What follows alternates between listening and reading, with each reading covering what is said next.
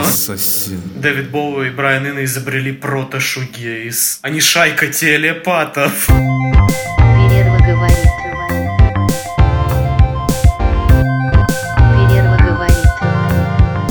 Ребят, с вами подкаст Перерва. Мы продолжаем говорить про берлинскую трилогию Дэвида Боуи. Это второй выпуск. В нем мы будем говорить про альбом Heroes. Если вы не слушали первый выпуск про Лоу, послушайте сначала его. В нем много контекста, который понадобится в этом выпуске. А так, садитесь поудобнее, устраивайтесь, мы продолжаем. Ну что ж, перемещаемся в тот же год к другому альбому. Блин. Heroes. На самом деле это реально, то есть мы это уже говорили, но просто вообразить. Вот за 12 месяцев, да, это звучит как-то намного больше, чем год. Вот за 12 месяцев он успел спродюсировать два альбома, а по сути не спродюсировать, а написать их. Два альбома для Иги, два альбома для себя. Еще в тур съездить, и, блин, и все это без кокаина. Ну, слушай, в плане тура, кстати, нужно еще заметить, что Боуи уже тогда был, конечно, легендой, так сказать, но он не давал прям крупных концертов. А тогда, понимаешь, а тогда и не было... м, Это рок, он только выходил на стадионы. То есть раньше это все были здания типа старых театров. Именно, собственно, где я гонял Боуи в туре в Америке. Это были там, здания театров, какие-то маленькие веню, да. И Да, да. как раз-таки вот в эти годы, собственно, и возник термин типа рок-динозавр, когда э, артисты начали отдаляться от своей аудитории, причем буквально, то есть их разделяла вот эта вот огромная сцена, огромное пространство. И я думаю, Боуи это почувствовал, когда вот он поехал в тур с этими двумя альбомами Low Heroes, то, что он уже не так близок со своей аудиторией, то есть его разделяет вот эта стена. Хотя у него песни, они достаточно интимные для такого, ну не то что узкого круга лиц, но все-таки играть ее в театре, играть ее на стадионе, это, это разные вещи. И что, конечно же, грустно, я послушал вот этот Stage LP, где он исполняет вживую треки с этих двух альбомов, звучат они вживую слабовато. Ну, Боуи вообще вживую звучит странно, я бы сказал. Но, кстати, вот с этого концертного альбома Stage, у которого мне безумно нравится обложка, и он вроде как входит в коллекционку по берлинской трилогии, э, мне всегда очень нравилась Stay с э, Stay, Station to Station. В live она просто нереально круто звучит. Я прям ее заслушивал в свое время. Именно live-версию со Stage. Очень крутая вещь. Всем советую. Но пока Боуи еще не ездит с этими треками, еще ему предстоит записать еще один альбом, и этот альбом Heroes. И как я вижу, если Low был такой спокойной, неторопливой рефлексии, да, над тем, что с Боуи произошло в Америке, как он восстанавливал себя, свое прошлое, то Heroes — это он уже полон сил, полон энергии, и он больше не занимается экспериментами на Low, а все вот эти эксперименты, они стали наработками, которые можно активно использовать и контролировать. Каждый звук, вот на, на дебютной песне Beauty and the Beast, каждый звук, каждое нажатие кнопочки, каждый удар бочки, все прям просчитано, мне кажется, до миллисекунды. Вокал Боуи, типа, он максимально его контролирует. Когда он тихий, когда спокойный. То есть, если Low это была такая защита, то есть Боуи расслабился и позволил себе войти в эту комфортную обстановку, то Heroes — это лучшая защита, это нападение. И в дебютном, ну, в первом треке, собственно, это тихий, размеренный Боуи, да, э, резко противостоит вот такому истеричному, демонстрирующему весь свой диапазон вокальный.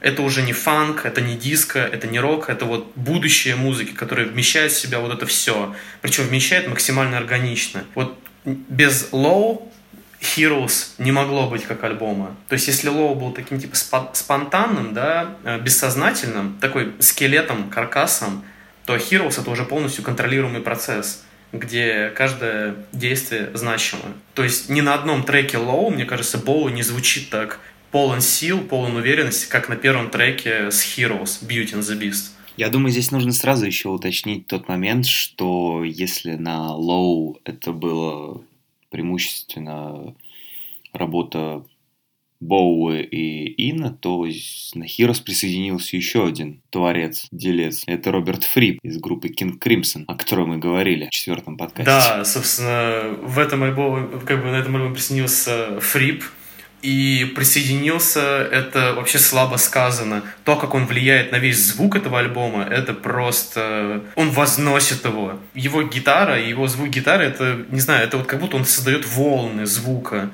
И как поет в песне Heroes э, Боуи «Я хочу быть дельфином». Вот поздравляю, Боуи, ты теперь дельфин, и ты плаваешь вот в этом вот гитарных волнах. При, при этом, блин, Heroes на самом деле в этом плане это невероятная песня. Есть... Ох, мы сразу из, из огня до в да, Heroes. Ну да, то есть ты начал уже говорить про Heroes.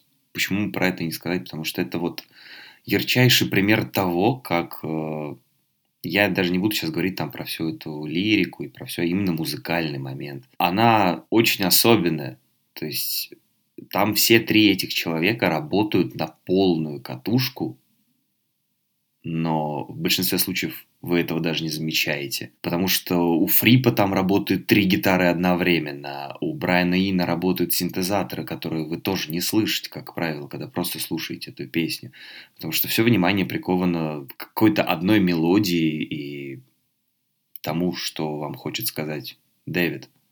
При том, что там даже нельзя вычленить какую-то мелодию, кроме вокальной. Да. Там все каким-то эмбиентным полотном, но при этом там очень много всего. Прям очень. Дэвид Боуи и Брайан Инна изобрели прото-шугейс. Это исторический шугейс, разве нет? Блин, ну на самом деле, по сути, можно даже так сказать, наверное, потому что она очень шумная. Но при этом она не ебет уши, она очень да. нежная. Вот мое любимое слово в подкасте да, это но... нежное. И Инна про это и говорил, что типа, если бы не талант э, Тони Висконти, как ну, звукорежиссера, этой бы песни не было, потому что весь этот шум, что они понаписали, просто бы невозможно было свести и слушать. Но, как бы, так как Дэвид Боуи притягивает гениев, как бы у него звукорежиссер гений. Блин, подождите, а Дэвид Боуи не, не делал совместно с Канни Уэстом в таком случае? О боже. Дэвид Боуи предсказал рождение Канье, ну ты чё? Это да, извини. С этого момента поподробнее, пожалуйста. Как бы он не просто сделал фит, он, он как, блин, предсказал его появление как Мессию. В смысле, что за joke? Ну, на обложке Ziggy Stardust, там же K. West.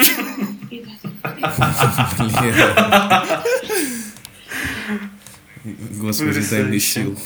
В том-то и дело, он же поет пять лет, что через пять лет короче, придет или что-то, ну ты понял, да? И через пять лет рождается Канни Сука, так, вырежи.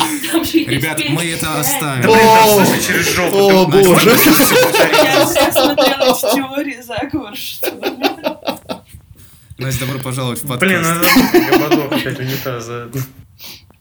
Ой, господи. Да это ж смешно.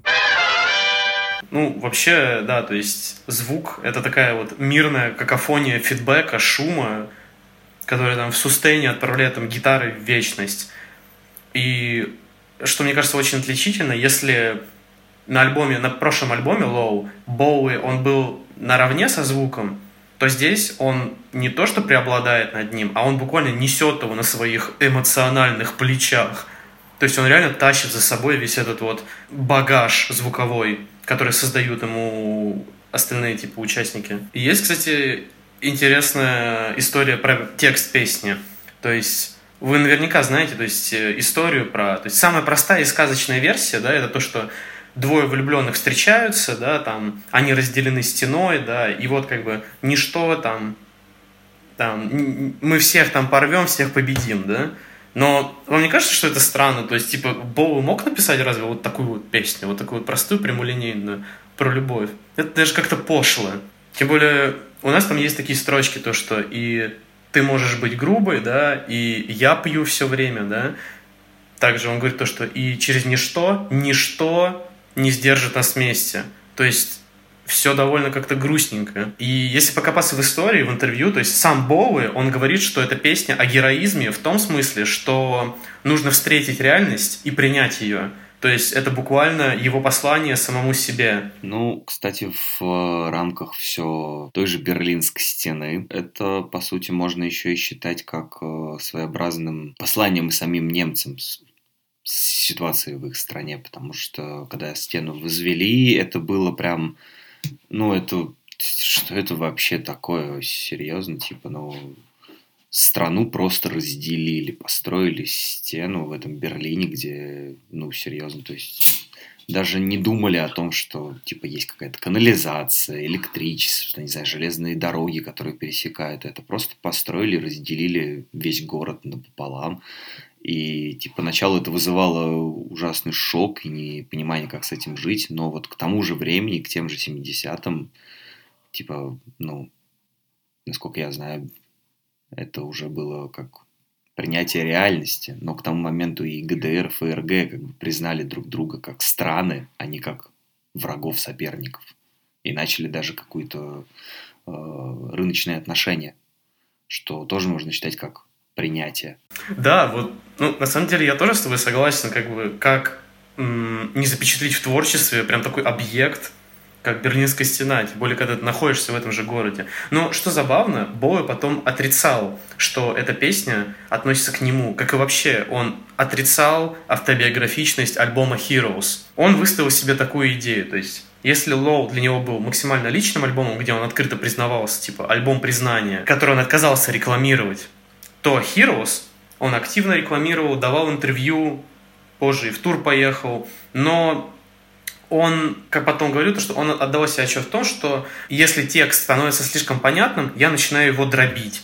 И также он использовал типа методику Бероуза, своего любимого писателя. Он разрезал книги и мешал между собой слова, пока не получится какой-то текст или какой-нибудь текст, который наведет его на там, вдохновение на какую-нибудь там, написать строчку или т.д. То есть он старательно избегал значения. Несмотря на то, что мне кажется, что это значение здесь есть. Смысл, он сохранен. Просто Боу его старается маскировать. Знаешь, что мне всегда нравилось вот во всей этой истории, в целом с Хирос, как песни берлинской трилогии? Как сказать, что это, она настолько привязана к факту существования Берлинской стены, но совершенно нигде об этом никогда не говорится в плане да. музыки. Песня, блин, даже не называется какая-нибудь, не знаю, Берлин да. Wall. Но на Лоу, на Лоу, кстати, такое. есть же песня но Whip Wall, да? Она... И то есть, с одной стороны, это ну, стена да. плача, да, но это также может быть и берлинская стена. Но примечательно, что та песня инструментальная, а здесь все-таки она с лирикой. Да, и при этом, ну, то есть, ну, вот они настолько друг с другом неразрывны. Вот эта песня Heroes Дэвида Боуи и Берлинская стена, что, ну, типа, вау, и при этом Боуи реально не использует никаких, типа, ну, как, как сказать, он не, явно не хотел делать это каким-то символом, или он явно хотел вложить смысл того, что вот, we can be heroes, несмотря ни на что, но при этом, да, не использовал таких банальностей, как, не знаю, впрямую говорить про то, что, ну, смотреть, Берлинская стена, короче. Я думаю, самая главная подсказка в этом э, то, что впервые со времен Space Oddity он исполнил эту песню не только на английском, он перезаписал ее на немецком и французском языке. Французская, она, конечно, больно признать, но она так себе. Она очень фонетически не работает. А вот немецкая версия, она более экспрессивная. То есть, если у нас в английской оригинальной версии Heroes в первой половине Боуи держится так типа уверенно, романтично, да, то во второй части он прям буквально взрывается экспрессией. То есть у нас идет повторение того же там, куплета припева, но он их в другом эмоциональном ключе поет. Это, собственно, вот то повторение, которое круто обыграно. Когда мы не просто играем два припева подряд, потому что мы не знаем, что сделать, а обыгрываем их по-другому.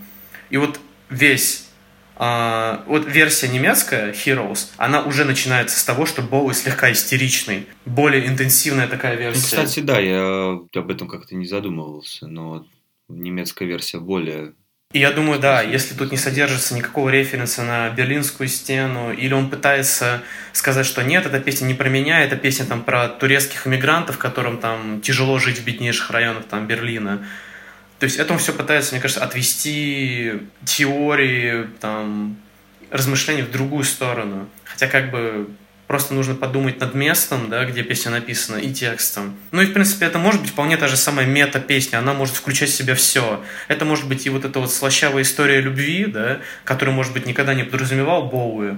но так сложилось, что народу проще принять это. Это может быть про Берлинскую стену, это может быть про турецких иммигрантов, это может быть про самого Дэвида. То есть это комплексное. И именно за счет того, что Дэвид дробил смысл, его нельзя выставить в одну линию. Можно находить сколько угодно состыковок, потому что значение, оно достаточно такое вязкое, неточное. Есть, короче, такая замечательная вещь, а, которую Ина показал Боуи, это Oblique Strategies. На этих карточках было написано, написано абстрактные команды. Что-то в духе «повтори так же, как сможешь». Или, например, а, «подчеркни различия» или на карточке было написано «продолжай в том же духе». То есть они не говорят конкретно, что делать, но подсказывают, как, например, выйти из там творческого запора, да, или, например, примешь... Да, там вроде еще какие-то эмоциональные есть. Да, там, в общем, много вариаций, и, например, песня «Sense of Doubt», она идеально подчеркивает.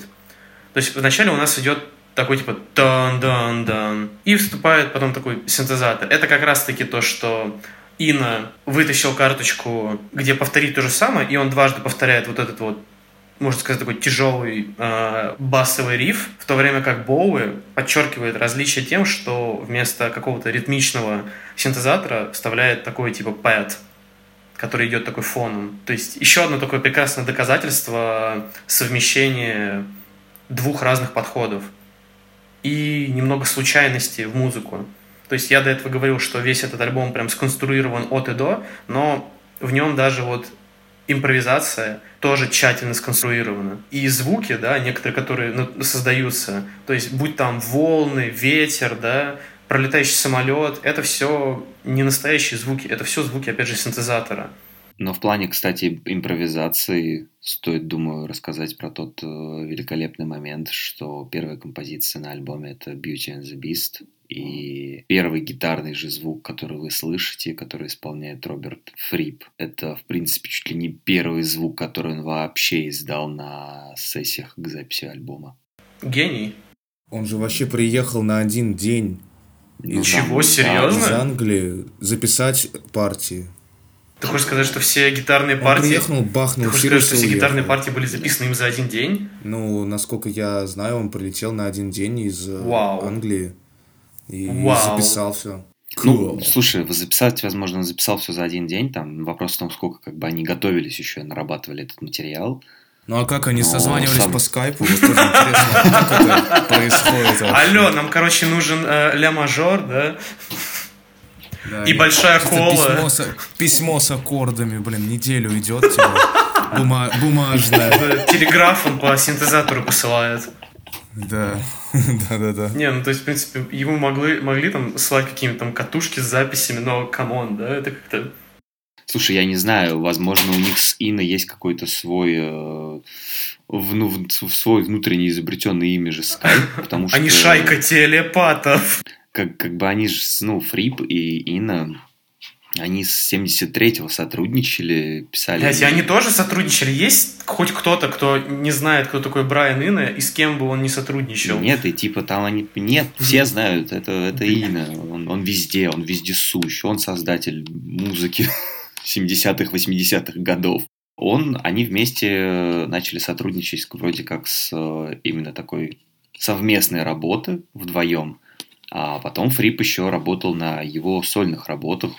То есть и на первых альбомах, где Инна еще такой поп-артист, и на тех, где он уже начинает угорать по синтезаторам и особенным звуком. Кстати, вот, точно, это очень важно подметить, что еще и влияние того же Инна на в целом берлинскую трилогию. У него есть альбом uh, Another Green World на котором звуки, вот если, в общем, если послушать Another Green World и потом послушать берлинскую трилогию, очень отчетливо слышно, насколько сильно влияние Ина вообще в целом. Я думаю, это как раз-таки этот альбом и стал причиной того, что Боуи позвал Ина. Ну, одно из, я думаю, да. То есть, я думаю, его мог впечатлить альбом настолько, что он хотел толкнуть свой звук вот в этом направлении – потому что у Бога не было опыта в какой-то синтезаторно-эмбиентной обстановке. Да, да. Возможно, что да, на самом деле ты прав, что а, альбом Another Green World и послужил вот этим мотиватором. Это настоящий третий альбом трилогии. Это, это, короче, с- как там, когда выходит типа трилогия, да, потом к ней делают эти приквелы. Вот это О, приквел. господи. Вы вообще знали, что А. Брайан Ина написал э, заставку для Windows 95 на, на секундочку? Ну да, он не просто записал заставку, он полностью написал все звуки для Ну вот, да, той э, ОС. Блять, насколько он вот легендарный. от Брайана Ина вообще никуда не деться, он даже в Винде. Он даже в группе «Звуки Му», господи боже. Да, да, они сотрудничали, он продюсировал дебютный альбом Мамонова. Да. Блин, когда казалось бы, ты настолько, то есть, все, ты, ты за, за железным там занавесом, да, но нет, он проникает туда. Или это уже было после развала? Я, честно говоря, не помню, на самом деле, это было после развала или еще до. Но я помню, что сотрудничество не задалось, и Инна вроде остался не особо доволен всем этим делом. Ну, конечно, зачем ему этот э, э, китайская копия этого Дэвида Бирна, когда у него есть настоящий Дэвид Бирн? Ну, как бы да. Не в обиду Мамонову, но как бы я думаю, он сам в курсе ситуации. А что вы думаете, ребят, про контраст альбома Low и альбома Heroes? Heroes это проверенно хитовый альбом. Ну, типа, все равно, насколько бы Боу не экспериментировал, он знал формулу, мне кажется, продаж. Он знал то, как написать, как сделать альбом, как его склеить так, чтобы он в любом случае продался клево. И вот э, именно Heroes был, мне кажется, нацелен помимо экспериментов на хорошие продажи. Потому что ни про Лоу... ни Иронично, про да, Лоджер что он не сказал. продался. Ну, блин, не знаю. Да, но не, ну в итоге, то есть как, да, получилось аль- альбомы экспериментальные, да, то есть Low, понятно, да, это совсем основа, Heroes, я с тобой согласен, это уже нацелено на то, чтобы быть поп-альбомом, да, и песня Heroes это очевидный бенгер, такой супер хитяра, который действительно стал одной из великих песен. Это вот хит на, на века, как его Space Oddity, да, как его Life on Mars, то есть это вот прям в одном ряду, но он не сразу стал таким хитом. То есть его, долгое время он оставался вне чартов, и это, в принципе, наверное, было до его альбома Scary Monster, да, где у него было Fashion и Ashes Ashes, и до его камбэка грандиозного в Let's Dance. Ну, Scary Monsters, да, она, э, конечно, стал более успешным альбомом, чем вся берлинская трилогия. Но да, Let's Dance просто был убийцей. Это, это вот Let's Dance это по-настоящему коммерческий поп-альбом. Да, если От- уж вот от самого Где выверено, до да, самого может быть, не конца. настолько выверено, как в Heroes, но там просто от и до. И в этом он прекрасен, он идеальный альбом. Но все равно к тому, что это вы послушаете три альбома, Low, Heroes и Lodger, и Heroes вы запомните 100%. Вот прям миллиард процентов. Как минимум по Heroes, как максимум по другим трекам. По, не знаю, Жора Лев, например, Джо the Lion, второй трек мне понравился очень. О, кстати, есть, есть cool story про этот трек. А, Я все не мог понять, как бы, как его описать, к чему его прикрепить. Ну, то есть, помимо того, что Фрип там делает просто офигеннейшие разнообразные гитарные партии, которые неверо- невероятно скрашивают альбом, да. Но, собственно, есть классные две подсказочки, да. Это Nail me to my car and I'll tell you who you are.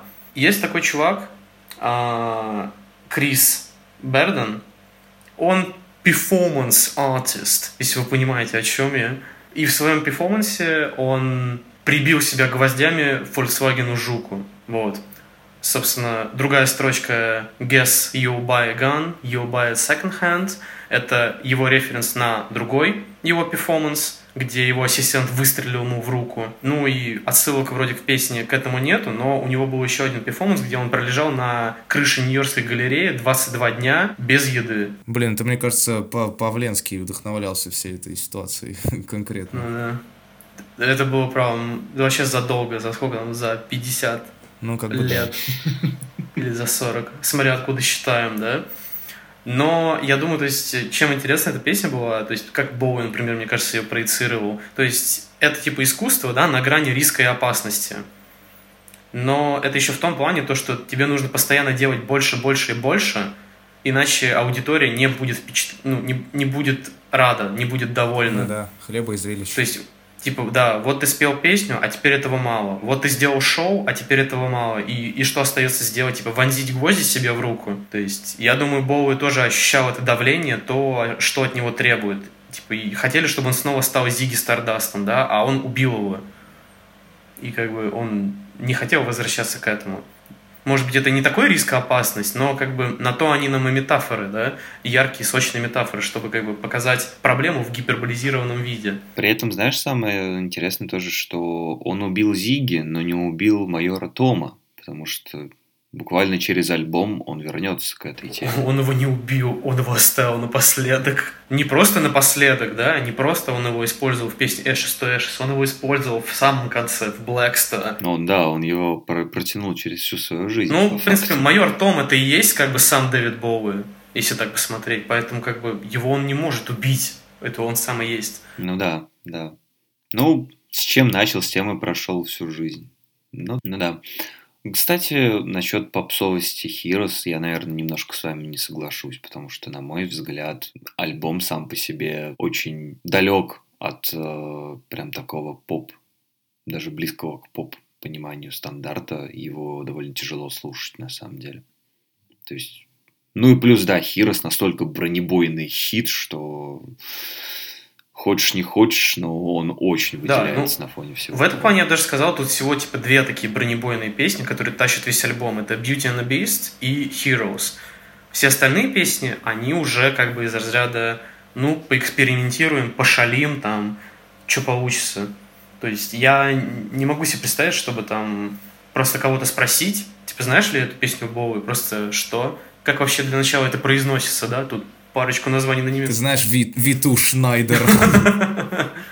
Ну, слушай, ну это просто большой поклон, как бы, Крафтверк, и все. Да. Крафтверк. Потому что она буквально как бы названа в честь Флориана Шнайдера, Ну да. основателя группы Да. Крафтверк. А Поэтому, V2 это от названия, собственно, оружия Второй мировой. Ну, да, но, как бы, знаешь, тут можно пойти и дальше. Тут и название альбома — это отсылка на композицию Hero группы Ной. Ну да, она поэтому в скобках взята, потому что это типа... Как бы поэтому... Real shit. Слушай, я даже об этом не Он думал. прям целенаправленно типа спиздил.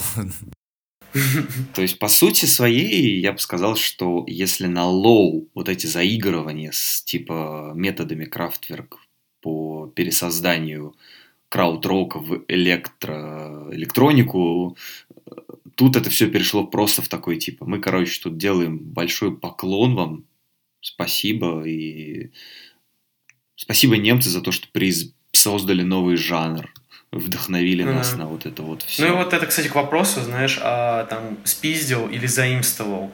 То есть, получается, Крафтверк, они переделали крауд-рок в электронику, а Боуи, получается, переделал а, электронику, которая была крауд-роком, в условный такой экспериментальный поп-формат. То есть, это, опять же, смещение английской музыки и немецкой музыки. Это же совершенно новый микс. Как бы Ну все, мы, да, по все сути, мы да. стоим на плечах гигантов, да, как бы, а Дэвид уже был сам гигантом, поэтому он может делать все, что ему хочется. Естественно, он не спиздил. Он просто это использовал в своей манере и довольно успешно. Я думаю, с этого можно плавно перейти к последней песне, да? Почему, например, не, не там какой-нибудь э, Мосгаден или там Николь, да? Мы к ним еще плавно вернемся, да, на следующем альбоме. Но вот Secret Life of Arabia — это одновременно и такой пугающий звоночек, и классный эксперимент. То есть, опять же, у нас альбом примерно той же самой структуры, что и Low. Первая половина альбома — это у нас такие заводные, экспериментально-роково-электронные песни. Вторая половина альбома у нас тоже плавно уходит в ambient, в абстракцию, в синтезаторы. И тут бам, мы резко перемещаемся из Берлина, собственно, в Аравию, в пустыню. Появляется у нас немножко этники, появляются у нас вот эти вот, прям вот, как в, в голливудском фильме, там, хлопки, то есть такая смесь, типа, ритм и блюза и такой этнической музыки. Но причем такой, как бы, пошло-этническое. Это не прям Ну, этническое, это скорее да. тип чисто декорация. Что, мне кажется, вот этот вот последний трек, это... Он, вот, вот, он очень хорошо смотрится именно на этом альбоме. Но идея, например, превратить этот трек весь в следующий альбом, это уже вот Вот сейчас мы, собственно, это и обсудим. Ясасин. Это самая смешная песня Дэвида Боу, по-моему. Вот и поболтали про альбом Heroes, а заключительный альбом Lodger будет ждать вас на следующей неделе, поэтому, чтобы не пропустить следующий выпуск, подписывайтесь на нас ВКонтакте, на Ютубе, Инстаграме, э, следите за нами на площадках iTunes, Яндекс Музыка, ВК подкасты, ставьте нам отзывы, лайкайте, подписывайтесь. Ждем вас на следующей неделе. Увидимся. Перерва говорит.